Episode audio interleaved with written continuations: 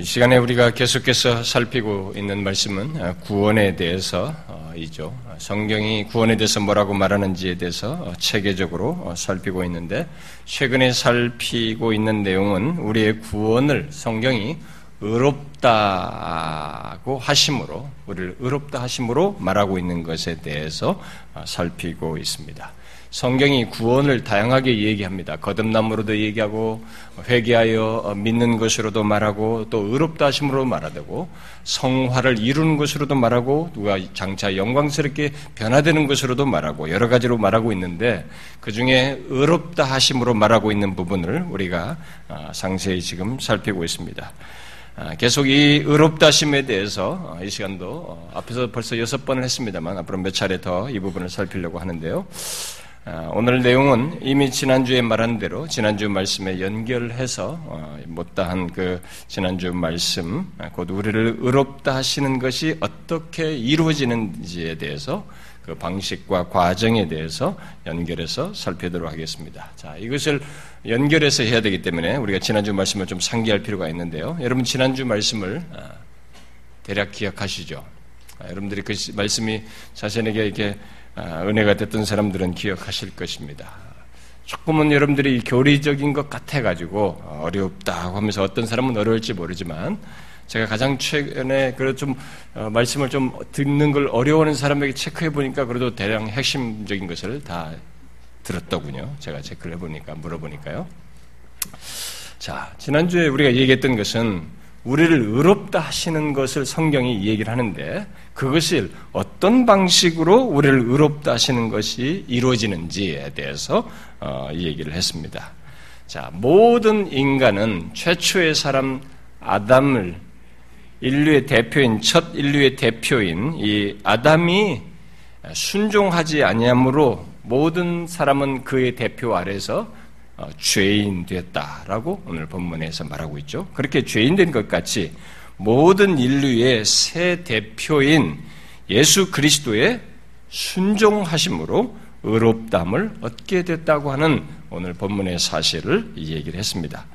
그런데 왜 그리스도의 순종하심이 우리를 의롭담을 얻게 하는가라고 어, 우리가 얘기를 했었죠. 아, 그것은 우리들이 의롭담을 받으려면 일단 하나님의 법의 요구를 충족시켜야 하는데 그리스도께서 그 요구를 순종하심으로 충족시키셨기 때문이다. 라고 했습니다. 하나님의 법은 아, 모든 법이 다 그렇듯이 아, 두 가지 측면의 요구가 있다고 그랬죠. 긍정적인 요구와 부정적인 요구가 있다고 했습니다. 긍정적인 요구가 뭐라고 했습니까? 우리들이 흔히 말하는 법 조항입니다. 이것을 하고 이것을 저렇게 하고 이게 할 것과 하지 말 것으로 흔히 말하는 그런 법 조항이 법의 긍정적인 요구죠. 하나님의 법에.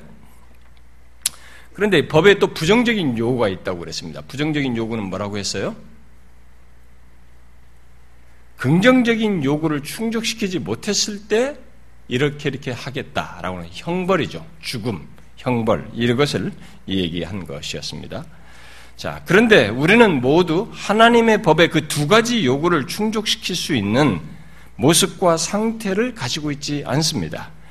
우리 모두가 경험하듯이 우리는 모두 인류의 첫 대표인 아담과 연합되어 그 안에서 율법의 긍정적 요구를 범한 자들이고, 그래서 하나님의 말씀을, 하나님의 율법을 범한 자들이고, 그래서 이제는 오직 율법의 부정적인 요구, 곧 사망과 형벌에 이르러야 하는 조건에 다 놓여 있다라고 했어요. 그 때문에 우리는 어, 그 여기에 이 두 가지 요구를 충족시킬 수 없는 조건에 아예 우리들은 있습니다. 그 조건 속에서 우리들이 벗어날 수 있는 길, 곧 구원 얻는 길이요, 구원 얻는 길이 있다면, 만약 그런 일이 가능하다면 죄 없다는 조건이 있을 수 있는 유일한 길, 그 길이 우리에게 제시되어야 되는데 그 길은 바로 이 법의 두 측면의 요구를 충족시키는 것입니다. 법의 긍정적 요구와 부정적 요구를 다 충족시킬 때만이 그것이 가능한 것이죠. 바로 그 조건 속에서 인류의 새 대표인 둘째 아담으로 오신 예수 그리스도께서 죽기까지 순종하심으로 우리를 의롭다함을 얻게 하셨다. 우리들이 의로울 수 있는 길을 내셨다라고 말했습니다. 아담이 인류의 머리요 대표이듯이 둘째 아담으로 오신 예수 그리스도가 인류의 새로운 머리요 대표로 오시어서 그와 연합한 자들을 의롭게 하는 길을 순종하심으로써 내시었다. 그 길을 내시었다라고 했습니다. 자, 지난주의 내용이 이제 바로 이제 그런 내용이었습니다. 자, 이제 계속해서 그렇게 의롭다함을 얻을 수 있게 된 것에 대해서 이제 어, 좀더 어, 살피도록 하겠습니다. 이미 지난 시간에 본 바대로 오늘 우리가 읽은 이 어, 로마서 이 본문은 한 사람 곧 아담의 범죄로 또 그의 순종하지 아니함으로 우리들이 죄인이 되고 정죄에 이른 것과 같이 다른 한 사람, 곧 예수 그리스도죠. 그의 의로운 행위로 곧 예수 그리스도의 순종하심으로 우리들이 의롭다함을 얻고 의인이 된다고 본문은 기록하고 있습니다. 자, 그러면 이제 죄인인 우리들을 의롭다함을 얻도록 하기 위해서 충족시키고 충족시킨 예수 그리스도의 이 순종이라고 하는 것, 예수 그리스도의 그 순종하심에 대해서 좀더 어, 살피도록 하겠습니다. 사람들은 보통 우리를 위한 그리스도의 그 순종을 예수 그리스도께서 십자가에 달려 죽으신 것, 십자가의 죽으심에 국한해서 생각하는 경향이 있습니다. 곧 아담이 하나님의 법의 긍정적인 요구를 어김으로써 부정적인 요구, 곧 그것에 어긴 것에 따라서 있게 되는 죽음, 사망과 형벌에 이르게 되었다는 것, 그야말로 죄로 인한 형벌을 받음으로써 하나님의 법을 충족시키셨다는 이 사실만 이제 생각을 하는 것입니다. 사람들이 그래서 예수께서 아담이 그렇게 범해 그 아담 안에서 우리가 범한 죄로 말미암아서 져야 할 사망과 형벌을 지셨다. 요 측면만 주로 이제 생각하면서 그것을 그리스도의 순종으로 보통 생각합니다. 그래서 아담 안에서 하나님의 법을 어긴 우리를 대신해서 형벌을 받으심으로써 그 죽는 순종을 하셨다. 그래서 이제 모든 것이 충족되었다. 이렇게 생각을 합니다. 그러나 그것은 그리스도의 순종에 대해서 반절만 얘기하는 것입니다. 아, 그렇게 알게 되면 그리스도께서 충족시키신 것이 그저 아담이 충족시켜야 했던 요구 중에 부정적인 요구만 충족시킨 것이 되는 것입니다. 하나님의 법에는 긍정적 요구와 부정적인 요구가 있는데 결국 우리의 죄를 그 죄에 대한 형벌을 담당한 것으로만 얘기하니까 이게 부정적인 요구만 충족시킨 것으로 말하는 것이 된다는 것입니다. 그것은 결국 하나님의 의, 하나님의 의를 반절만 충족시킨 것이 되는 것이 된다고 어, 말하는 것이 되는 거죠. 아, 그러니까 예수 그리스도의 순종은 반쪽짜리 순종으로 어, 여기는 것입니다.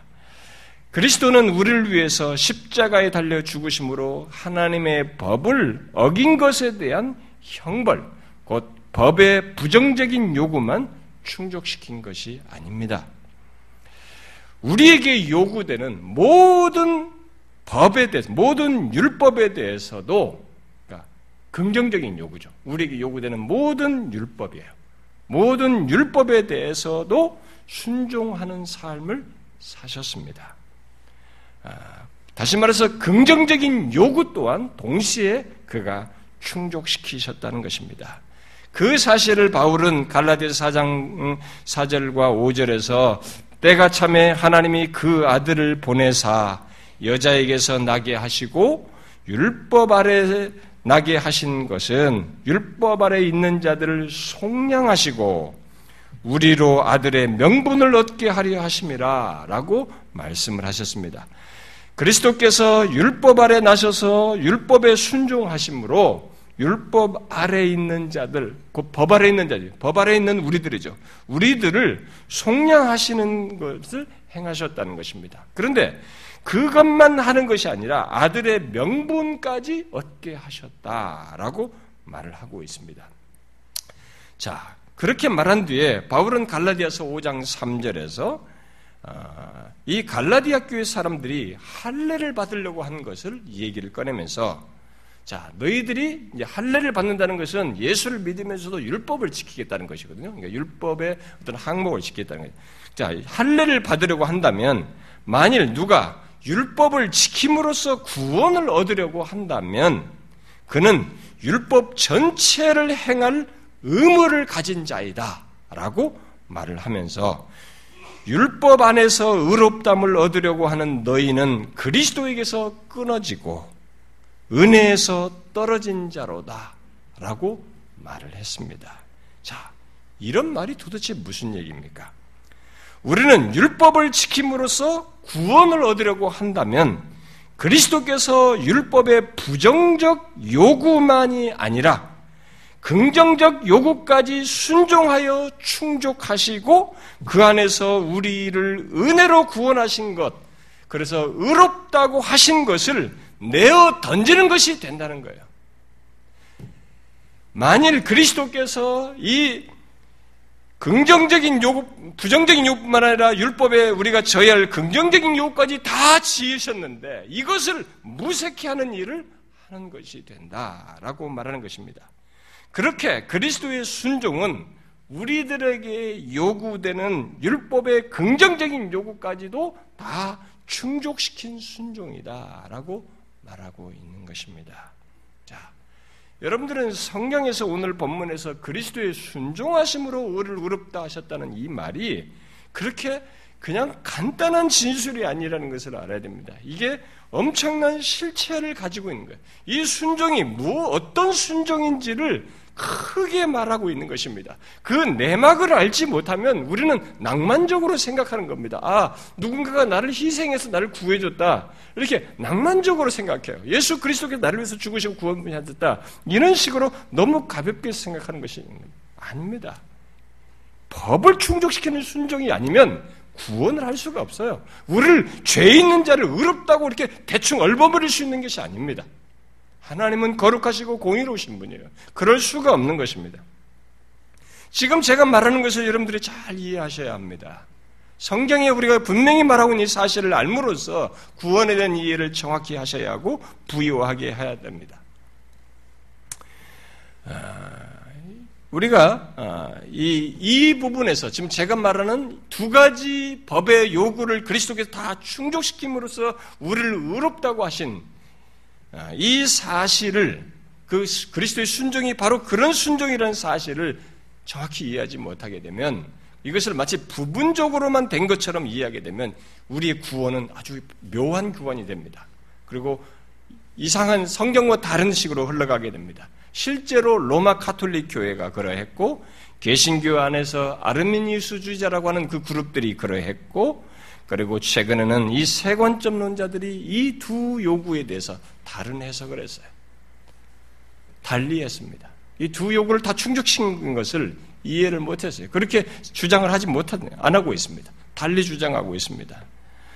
오늘 본문에서 말하는 그리스도의 순종, 우리를 의롭게 하기 위한 그의 순종은 반쪽짜리 순종이 아니라 곧 하나님의 의가 담보된 하나님의 법의 부정적인 요구, 죽음만 대신 당한 순종이 아니라 하나님의 법의 긍정적인 요구, 곧 하나님께서 우리에게 지키도록 주신 율법 조항들 또한 완전히 순종하신 그야말로 하나님의 법의 긍정적, 부정적 요구를 다 충족시킨 그런 순종이라고 하는 것을 우리가 정확히 알아야 합니다. 그렇습니다.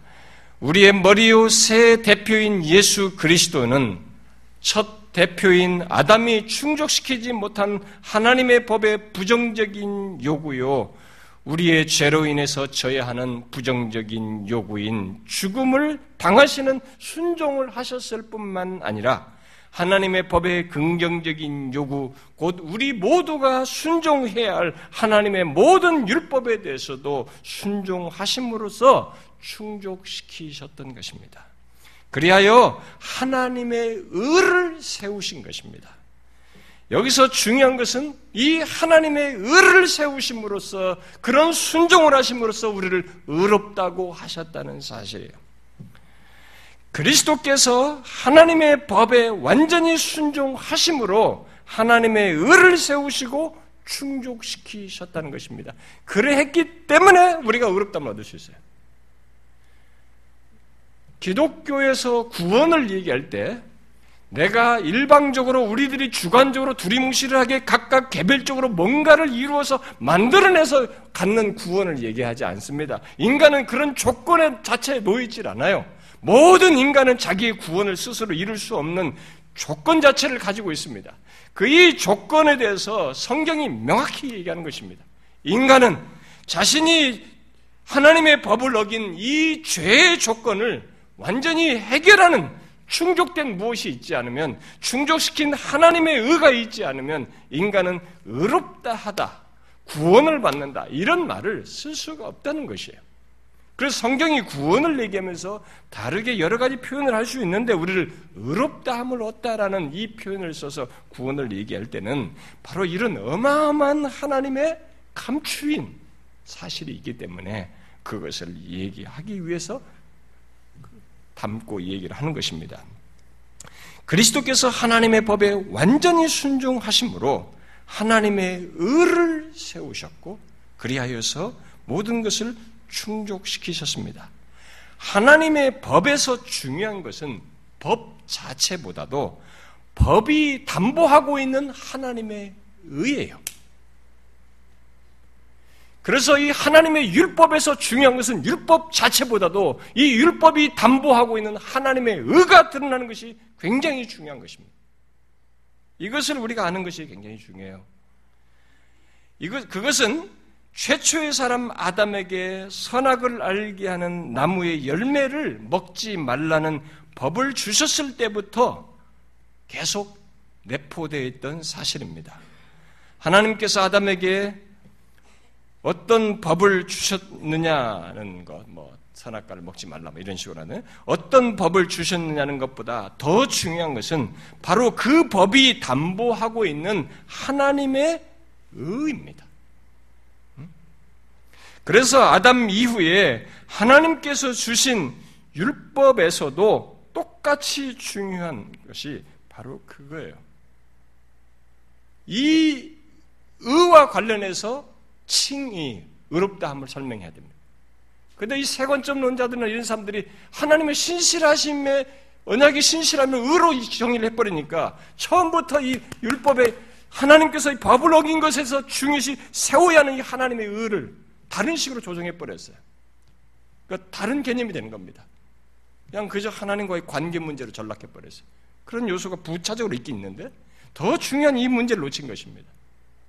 처음 아담에게 선악과를 먹지 말라는 말을 했던 어떤 무슨 어떤 얘기를 했던 간에 거기서 하나님이 말씀하신 법에서 중요한 것은 법 자체가 아니고 그 법이 담보하고 있는 하나님의 의예요. 이것은 아담 때부터 하나님이 제시하신 말씀하신 모든 율법에 공통적으로 제기되는 중요한 사실인 것입니다. 그래서 하나님의 율법을 말했을 때 하나님의 말씀하신 제시한 법에는 이 법 자체보다 법을 이 법을 통해서 법이 담보하고 있는 하나님의 의가 반드시 드러나야 돼. 그래야만이 의롭다함을 얻고 인정을 받는 것입니다. 그러므로 성경에서 하나님의 법, 곧 율법과 이 예, 관련해서 중요하게 생각할 사실은 그 율법을 통해서 하나님의 의를 세우는 것입니다. 그런데 하나님의 율법을 통해 하나님의 의를 세우는 것은 세울 수 있는 길은 하나밖에 없어요. 뭡니까? 하나님의 율법을 통해서 하나님의 의를 세울 수 있는 한 가지 길인데 그게 뭐예요? 뭡니까? 자, 하나님의 율법을 주었어요. 그런데 그 율법을 통해서 그 율법이 담보하고 있는 하나님의 의를 세우려면 한 가지 길밖에 없어요. 그게 뭡니까? 순종이에요. 그 법을 지키는 것밖에 없습니다. 순종하는 것밖에 없어요. 오직 그 법에 순종하는 것입니다. 그러나 우리 중에 하나님의 법에 완전히 순종해서 그 하나님의 의를 세울 수 있는 사람이 없어요. 우리 중에. 이 인간 중에는 하나도 이 세상에 태어난 존재 중에 아무도 없는 것입니다. 지금까지 하나님의 율법을 범한 것을 내 지금까지 너 지금까지 살아온 가운데 하나 살아오면서 하나님의 율법을 범한 것을 없는 것처럼 해주겠다라고 할지라도 앞으로 살면서 그 하나님의 법을 완전히 지킬 수 있는 사람은 없어요. 우리 인간들에게. 그래서 바울은 갈라디 3장에서 하나님 앞에서 아무도 율법으로 말미암아 의롭게 되지 못한다. 어? 못하는 것이 분명하니라고 말을 한 것입니다. 또 로마서 3장에서도 하나 율법의 행위로 그의 앞에 의롭다함을 얻을 일을 어? 얻을 그, 그 얻을 육체가 없다라고 말을 한 것입니다. 그럼에도 모든 하나님의 율법은 한 가지만을 말하는 것입니다. 또 오직 뭡니까? 오직 순종의 방법으로만 하나님의 의를 세우는 얘기를 하는 것입니다. 그 요구는 첫사람 아담에게도 있었고 그 후에 모든 그의 후손들에게도 동일하게 주어진 것입니다. 그러므로 그 조건에서 의롭게 되려면 아담을 대신할 다른 대표가 와서 아담이 충족시켜야 했던 하나님의 법에 순종하여 하나님의 의를 세우는 길밖에 없어요.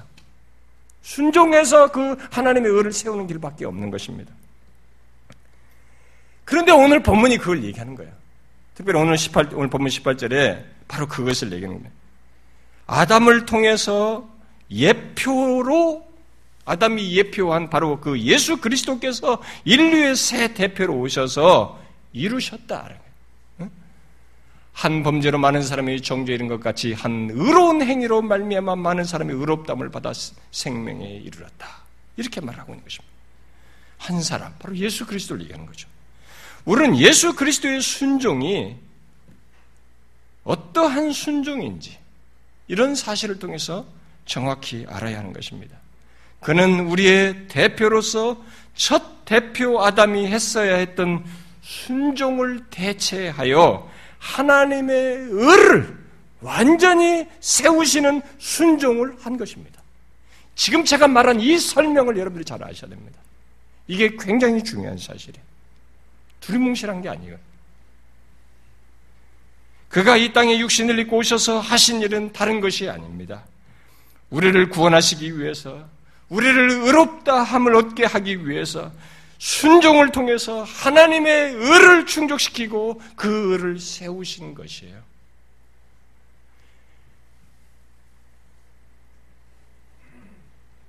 율법의 그런 요구를 다 충, 율법의 그 두 측면의 요구 중에 한 측면의 요구만, 요구 충족만으로는 하나님의 의를 세울 수가 없습니다.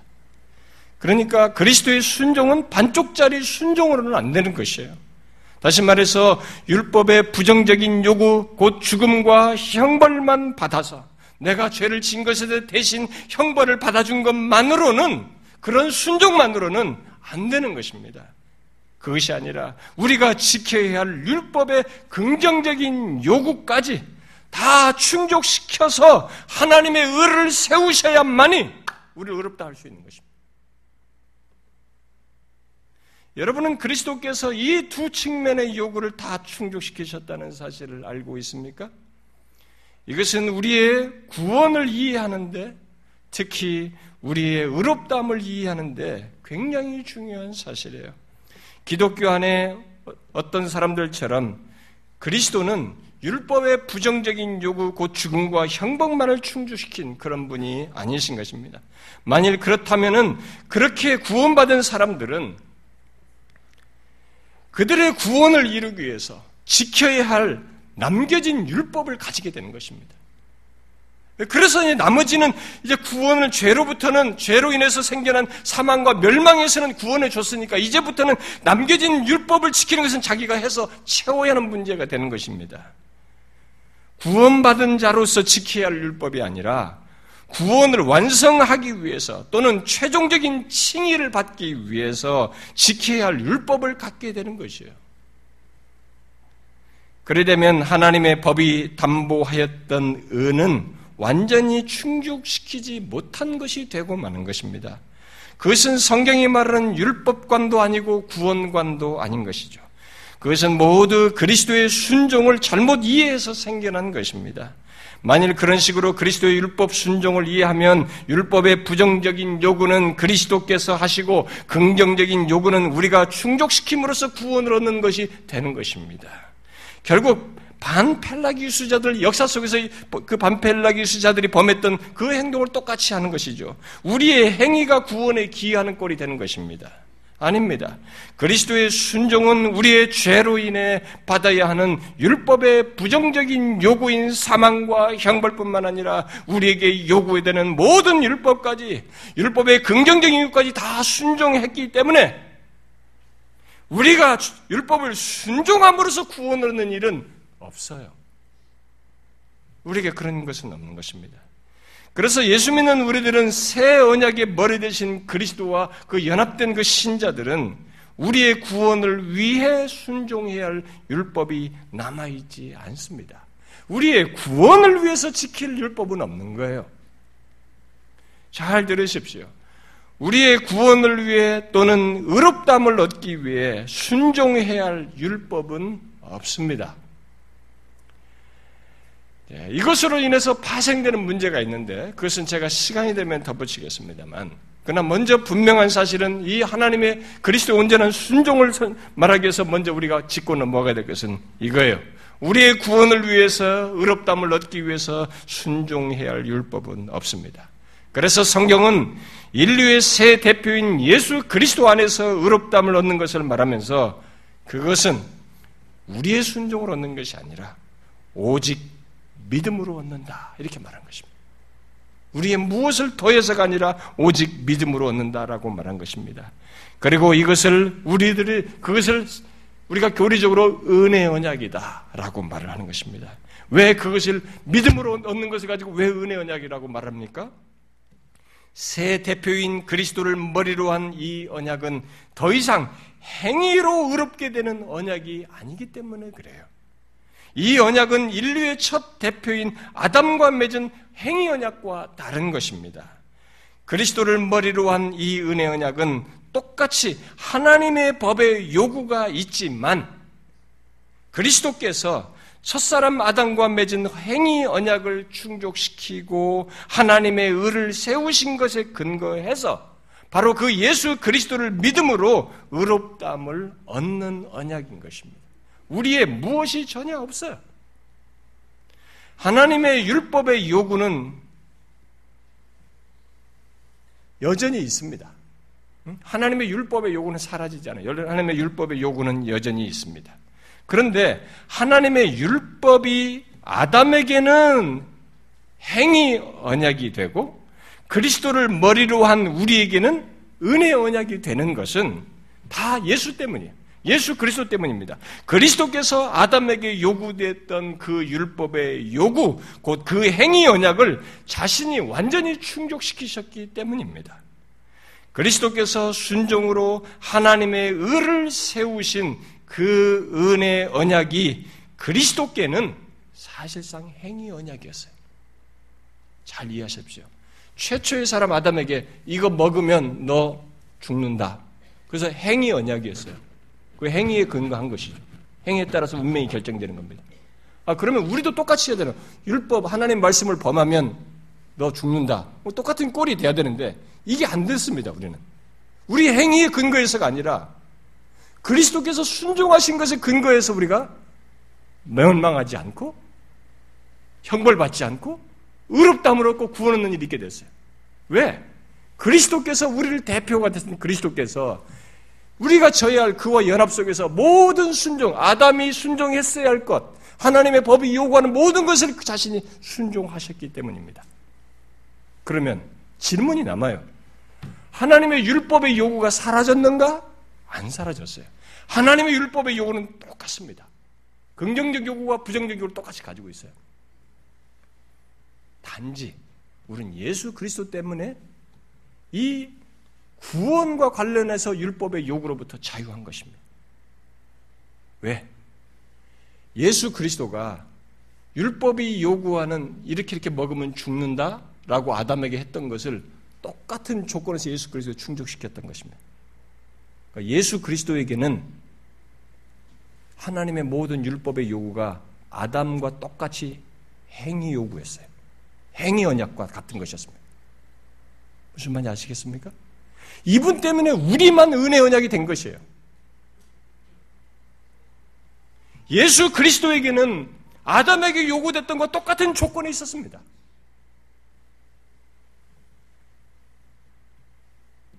그리스도께서 순종으로 하나님의 의를 세우신 그 은혜 언약이 그분께는 행위 언약이었어요. 그는 율법의 요구를 하나라도 어기면 안 되었습니다. 하나라도 어기면 똑같이 하나님의 의를 세울 수 없는 조건에 계셨던 것입니다. 그런데 그가 율법의 요구에 그 하나님의 율법의 요구에 완전히 순종하심으로 하나님의 의를 세우신 것입니다. 그러므로 언약의 머리인 아담과 예수 그리스도만 놓고 보면 아담과 예수 그리스도 이 언약의 각각의 언약의 머리인 이 아담과 예수 그리스도만 놓고 보면 하나님의 의를 세우는 방법은 똑같아요. 두 대표에게서는 똑같은 것입니다. 뭐요? 오직 순종을 통해서 하나님의 의를 세우는 것밖에 없는 것입니다. 그 요구 그대로 순종함으로 하나님의 의를 세우는 것밖에 없었던 것입니다. 그래서 로마서 5장 14절에서 그리스도를 아담의 모형을 따라서 오신 분으로 말을 하는 거예요. 아담에게 요구되었던 긍정적, 부정적 요구 모두를 그리스도께서 우리를 대표하여 또 대신하여 다 충족시켜야 했던 역할을 가지고 오셨고, 실제로 오늘 본문 말씀대로 그 역할을 다 감당하셔서 완전한 순종을 하심으로써 의를 세우셨다는 것입니다. 여러분, 우리가 의롭담을 얻는 것이 어떻게 있게 된 것인지 이 내막을 아셔야 합니다. 그렇게 완전한 순종, 조금도 부족함이 없이 세워진 하나님의 의에 따라서 우리가 의롭다함을 얻은 것이에요. 이것을 알아야 됩니다. 이것을 비유적으로 말하자면 그리스도께서 우리를 의롭게 하기 위해서 순종하신 것은 이전에 자 나를 한번 동그라미로 생각해 봅시다. 내 안에 마이너스밖에 없어요. 마이너스로 가득 차 있어요. 이 마이너스로 가득 차 있는 나에게서 마이너스를 다 빼냈어요. 그러니까 마이너스가 없는 텅 빈 공간이 되었습니다. 또 다른 식으로 비유해 볼까요? 내 안에는 갚을 수 없을 만큼 많은 빚이 있습니다. 너무 많은 빚이 있어요. 평생을 갚아도 못 갚을 빚이 내게 있습니다. 그런데 이 빚을 다 갚았어요. 그 빚이 하나도 없는 제로 상태가 되었습니다. 자, 그리스도께서 우리를 의롭게 하셨다는 것은 이렇게 마이너스를 다 빼내고 빚을 탕감해 준 것, 그래서 없는 상태가 되는 이것을 말하는 것이 아니에요. 이것은 부정적 요구를 들어준 수준에 끝나는 것입니다. 그리스도께서 우리를 의롭다고 하신 것은 이 부정적 요구뿐만 아니라 긍정적 요구까지 들어주신 것이에요. 그러면 어떻게 됐어요? 이제 마이너스 빼고 빚다 탕감한 이 빈자리에 뭐가 채운 겁니까? 플러스로 가득 채우고 또 평생을 써도 못 쓸 수많은 돈을 물질을 나에게 준 조건과 같다고 볼 수 있는 거예요. 마이너스를 빼고 그 자리에 평생을 쓸 부족함이 없는 조건을 주신 것을 말한다고 보는 것입니다. 그렇게 말할 수 있는 것이죠. 그래서 다시 모자라는 상태나 다시 빚질 일이 없을 정도로 부족함이 없게 된 것, 그것을 말하는 것입니다. 이 사실을 우리는 흔히 칭의의 두 요소, 소극적인 요소 또는 적극적인 요소로 나누어서 말하기도 합니다. 곧 성경이 예수 그리스도를 믿는 자에게 죄를 사하시는 것, 죄를 용서하시는 것, 마이너스를 빼내고 빚을 탕감해 주는 것과 동시에 하나님의 의를 소유하여 영생을 얻을 수 있는 권리를 갖게 된 것. 이렇게 우리가 교리적으로 말을 하는 것이죠. 제가 성경 구절을 다 인용하지 못하지만 그런 성경이 많이 있는 것입니다. 이 말은 이렇게 표현할 수도 있습니다. 우리에게 적극적으로 의가 없다면 용서만 받고 의는 없어요. 그렇다면 그렇게 의인이 되지 않는다면 영생에 들어갈 수가 없는 것이. 그러니까 죄 없는 것을 넘어서서 의인이 된 자, 의롭담을 받은 자가 영생에 들어가는 것입니다. 결국 의롭다함은 소극적으로는 죄의 용서를 받고 적극적으로는 의롭담을 얻어 영생으로 들어가는 것, 의인이 돼서 영생으로 들어가는 것을 말하는 것입니다. 그렇다면 우리를 의롭게 하시기 위해서 순종하신 이 그리스도의 순종이 어떤 순종이라는 것입니까?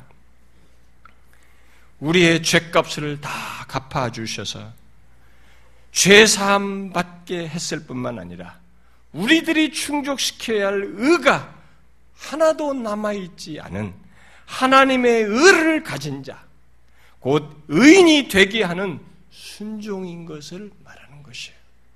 그리스도의 순종은 그런 순종입니다. 이 두 가지를 잊지 마십시오.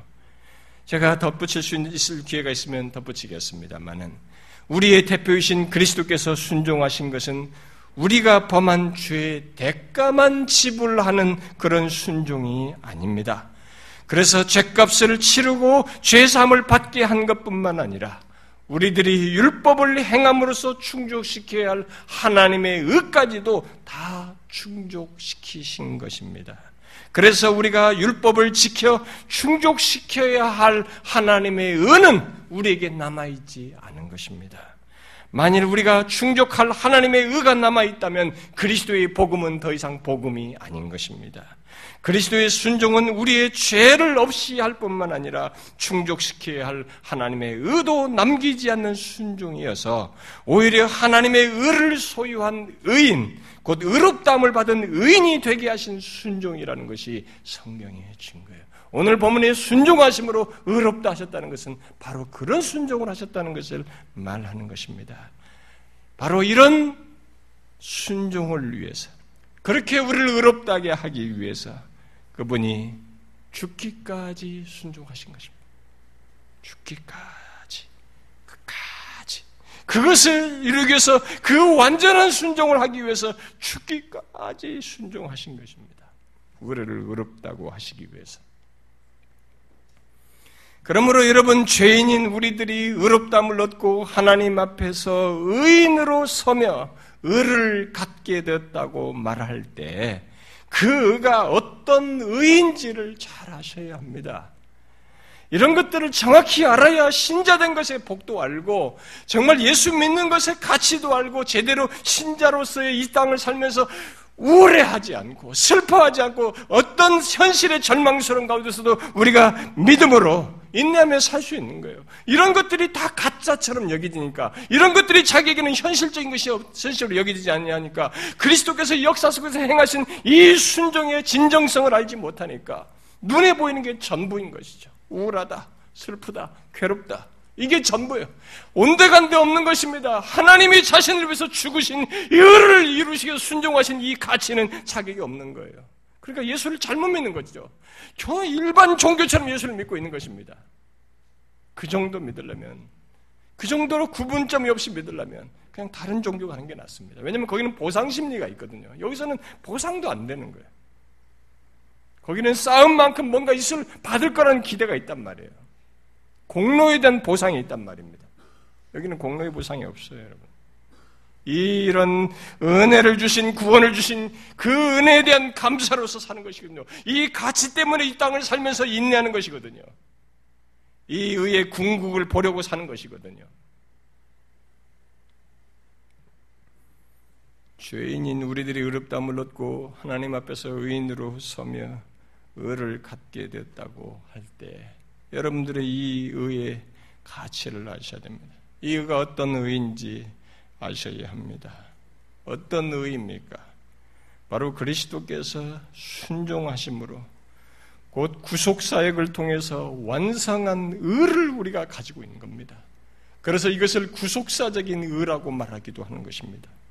히브리서 기자는 그리스도께서 이 의를 단번에 완성하신 것으로 말하고 있습니다. 히브리서 9장에서 이제 자기를 단번에 제물로 드려 죄를 없이 하시려고 세상 끝에 나타나셨느니라 라고 했습니다. 그리고 뒤에 10장에 가서 오직 그리스도는 죄를 위하여 한 영원한 제사를 드리고 하나님 우편에 앉으셨다라고 말하고 있습니다. 이 말씀은 그리스도의 순종을 통한 구속의 역사가 반복될 필요가 없다는 것을 강조하면서 그 순종이 영원히 유효하다는 것을 우리에게 말해주는 것입니다. 그리고 그것은 결국 그리스도께서 구속사역을 통해서 완성하신 그 의가 우리를 위해 단번에 이루시고 영원히 유효한 의라고 하는 것을 말하는 것입니다. 그러니까 우리의 영원한 의가 되는 것이죠. 이 그리스도의 의가 우리에게 영원한 의가 되는 것입니다. 우리들이 흔히 그리스도께서 우리의 중보가 되신다는 말을 하는데 그것은 모두 지금 우리가 말한 사실, 곧 그리스도께서 완성하신 의가 단번에 영원한 의가 되시기 때문에 말하는 것이고 그 의에 근거해서 말하는 것입니다.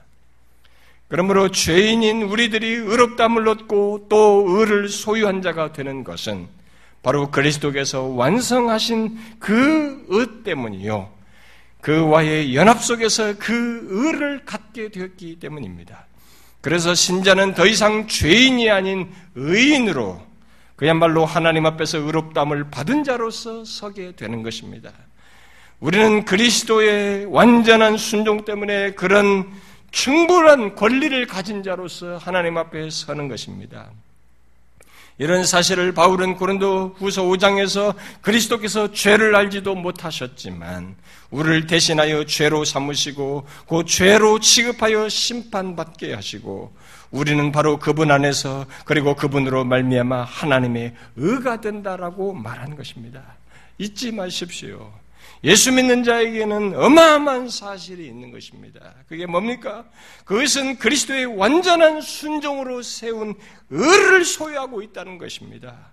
하나님의 아들이 이 땅에 육신을 입고 오셔서 그 놀라운 역사 모든 예언을 성취하여 실제적으로 역사 속에서 이루신 그 완전한 의를 소유한 자, 당당하게 의롭담을 받은 자로서 서 있다는 것입니다.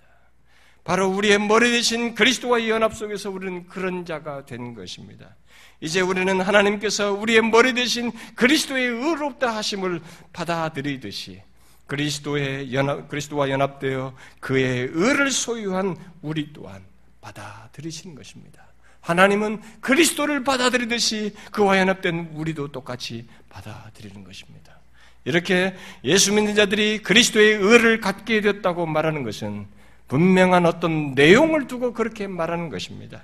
곧 우리의 머리 대신 그리스도의 완전한 순종이 아버지께 의가 되어 그 의를 그와 연합된 우리에게도 주어 갖게 했기 때문에 말하는 것입니다. 그래서 이제 예수 믿는 우리는 우리의 의를 가지고 대접받는 것이 아니라 완전한 순종을 하신 그리스도의 의로 대접을 받는 것입니다. 하나님께서 그렇게 하십니다. 우리를 그리스도의 의에 따라서 받아주시고 보상하시는 것입니다. 우리에게 뭘, 죄인인 우리에게 무슨 보상, 무슨 영생, 무슨 특권, 무슨 영광을 우리에게 준단 말입니까? 안 돼요. 그런데 그리스도의 의에 따라서 우리에게 그런 모든 보상을 하는 것입니다. 우리는 이것을 알아야 됩니다. 우리는 이방 종교가 아니에요. 이 땅에서 몇십 년 동안 뭘 하나님이 주신 모든 걸 가지고 누리는 우리들이 뭘 조금 받잡고 뭘 했다고 이것이 무슨 공로가 된단 말입니까? 아니에요. 죄인인 조건 자체에서 나온 것이 죄에서 나온 것이 아무리 할지라도 다 죄인 것입니다.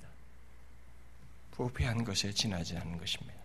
그런데 우리가 하나님으로부터 영광과 보상을 받는 것은 그리스도의 의를 따라서 우리를 받아주시고 보상하기 때문인 것입니다. 우리가 이런 사실을 교리적인 용어로 의의 전가라고 말하는 것입니다. 우리는 그리스도께서 하나님의 법에 완전히 순종하심으로 세우신 그 의를 그분과의 연합 속에서 동일시되어서 갖게 되는 것입니다. 그래서 바울은 갈라데스 2장에서 우리들이 그리스도 안에서 의롭담을 받은 것으로 말하는 것입니다. 여러분 중에 하나님의 율법을 개인적으로 다 지킨 사람이 있습니까? 또 다 지킬 수 있는 사람이 있습니까? 앞으로 여러분들이 하나님의 율법에 조금도 어금 없이 다 지킬 수 있는 사람이 있습니까? 하나님을 마음을 다하고 성품을 다하고 힘을 다하여 여러분들이 온전히 사랑하면서 평생을 살 수 있습니까? 잠시도 그런 것에 결격 사유가 없을 만큼 완전한 모습으로 살 수 있는 사람 없, 있습니까? 없습니다. 그것으로는, 그렇게 행하는 것으로는, 율법의 요구를 지키는 것으로는 우리는 구원을 받을 수가 없습니다. 그렇게는 우리가 의롭다함을 받을 수가 없어요. 네, 그런 조건에 있는 우리가 의롭, 하나님께서 그런 우리를 의롭다고 하셔요. 어떻게 그것이 가능합니까? 그것은 우리의 머리 대신 그리스도께서 자신과 연합된 우리를 대표하여 또 대신하여 우리들이 의로울 수 있도록 아니 그런 충분한 자격을 갖도록 율법을 완전히 순종하셨기 때문입니다. 우리가 져야 할 주님 앞에 가기 전까지 요구되는 율법의 요구까지 다 순종하심으로써 하나님의 의를 세우셨기 때문입니다. 그래서 우리가 의롭담을 얻고 의롭담을 받은 자로 하나님 앞에 서는 것입니다. 달리 말하면 그리스도와의 연합 속에서 우리를 그리스도와 동일시하여 그리스도께서 행하신 것이 바로 우리가 행한 것이 되게 하셨기 때문에 우리를 그렇게 받아주신 것입니다. 그래서 이제 우리는 그렇게 모든 율법에 완전히 순종하신 그리스도 때문에 특히 십자가에 달려 피 흘리시며 죽기까지 순종하신 것 때문에 정당하게 의롭담을 받게 되는 것입니다. 현재뿐만 아니라 장차 하나님 앞에서도 여러분은 우리의 구원이 의롭담이 얼마나 놀라운 방식으로 또 얼마나 값비싼 대가 지불과 순종 속에서 있게 된 것인지를 아십니까? 여러분들은 이런 내막을 아십니까? 이런 내막을 알고 자신의 구원의 가치를 알고 살고 있습니까? 여러분은 자신이 의롭다는 것에 이 가치가 얼마나 복된 것인지를 알고 있습니까? 여러분들이 만일 그 가치를 알고 싶다면 그리스도께서 죽기까지 순종하신 그것, 그것도 죄 없이 완전히 순종하신 그 모든 것을 헤아려 보십시오. 하나님께서 자신을 낮추어서 육신을 입고 오셔서 죽기까지 복종하신 그 모든 순종의 전말을 한번 보라는 것입니다. 하나님이 하나님이 자신을 낮추어서 인간의 몸을 입고 오셔서 죽기까지 순종하심으로써 이루신 이 하나님의 의를 보라는 것입니다. 십자가에서 죽으신 것만이 아니라 전 삶 속에서 하나님의 율법에 완전히 순종하신 내막을 보십시오. 그것이 우리의 의롭다함의 배경이요 방식인 것입니다. 너무 고귀한 순종이요 값비싼 보혈이 담긴 순종에 의해서 우리들이 의롭다함을 얻게 됐다는 것을 알게 될 것입니다. 여러분들은 이 사실을 기억하셔야 됩니다. 예수를 믿는 자는 이 사실을 기억하고 살아야 됩니다. 최소한 이 사실을 기억하고 여러분들은 최소한 두 가지를 가져야 할 것입니다. 하나는 우리의 구원이 그렇게 확실한 구원이라는 것, 곧 우리의 의롭다함이 그렇게 정당하고 흔들림이 없는 것이라는 사실을 기억하며 사는 것입니다. 또 다른 하나는 그런 놀라운 구원, 곧 값비싼 보혈을 흘리며 죽기까지 순종하심으로 얻게 된 의롭다함을 더럽히지 않는 것입니다. 그 값비싼 선물인 의롭다함을 죄악된 삶으로 더럽히지 않는 것입니다. 고귀한 것을 고귀하게 여겨야 된다는 것이죠. 고귀한 것을 고귀한 것으로 여기며 살라는 것입니다. 하찮게 여기지 말라는 것입니다. 하나님께서 직진이 오셔서 죽기까지 순종하심으로써 우리에게 준 이 의롭다심의 선물을 하찮게 여기지 말라는 것입니다. 여러분, 우리의 의롭다함은 하나님의 아들 예수 그리스도께서 육신을 입고 오셔서 죽기까지 하나님의 법에 완전하게 순종하신 실제적인 역사적인 사실과 사건에 의해서 우리에게 주신 것입니다. 그 고귀한 의롭다함, 이 구원을 하찮게 여기지 말고 귀하게 여기며 그 은혜 기억하고 감사하면서 사십시오. 이게 하나님의 의를 아는 자에게 있는 정상적인 반응입니다. 여러분, 예수 믿게 된 것의 가치, 의롭담을 얻은 것의 가치, 신자된 것의 가치를 머릿속으로만 갖지 마시고 여러분들의 삶의 현장으로 가서 가지십시오. 아침에 일어나면서 심상에서 일어나면서 우리가 먼저 상기할 것이 이겁니다. 오늘 또 일어나서 또 이것저것 썩어질 것을 생각하기에 앞서서 이 어마어마한 구원의 복, 어렵다 하심, 하나님의 아들의 완전한 순종을 통한 나에게 주신 이 귀한 선물이 오늘 또 유효하며 영원히 유효하다는 것을 기억하고 그것을 상기함으로써 하루를 시작하는 것입니다. 그 하나님을 부르면서 이 놀라운 순종을 하신 그리스도를 기억하면서 하루를 시작하는 것입니다. 이게 신자의 삶이에요. 우리의 순례길인 것입니다.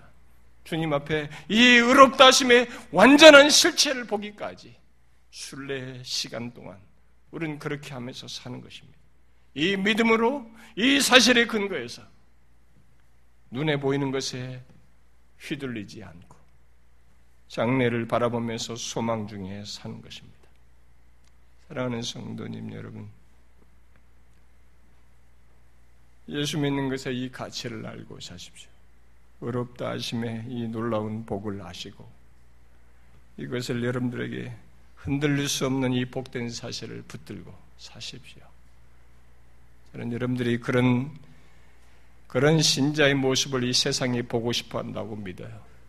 이 세상에서 사람들이 예수 믿는 사람이 자기들과 하나도 다를 바 없다고 생각하고 있습니다. 우리와 똑같다 너희들도. 눈에 보이는 게 전부고 그게 슬퍼하고 그것하고 무슨 소망이 돼? 무슨 부활의 소망이 돼? 하나도 없는 것처럼 보고 있습니다. 물론 우리 중에 신실한 사람들이 그런 흔, 모든 현실 속에서도 누가 봐도 슬퍼해야 할 때 슬퍼하지 아니하는 그 모습을 보고 아, 주님은 저 사람이 믿는 하나님을 믿고 싶어하는 도전을 받는 사람들이 있습니다. 그런데 점점 그 수가 줄어들고 있습니다. 이 세상은 보고 싶어합니다.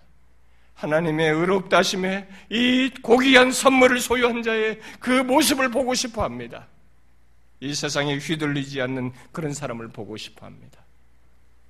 여러분, 여러분들의 현실 세계 속에서 더 영원한 현실, 지워지지 않는 이 현실을 역사 속에서 우리에게 십자가에서 이루시고 죽기까지 복종하심으로 이루신 이 의롭다 하심에 고귀한 선물을 똑같이 현실 속에서 붙들며 사십시오.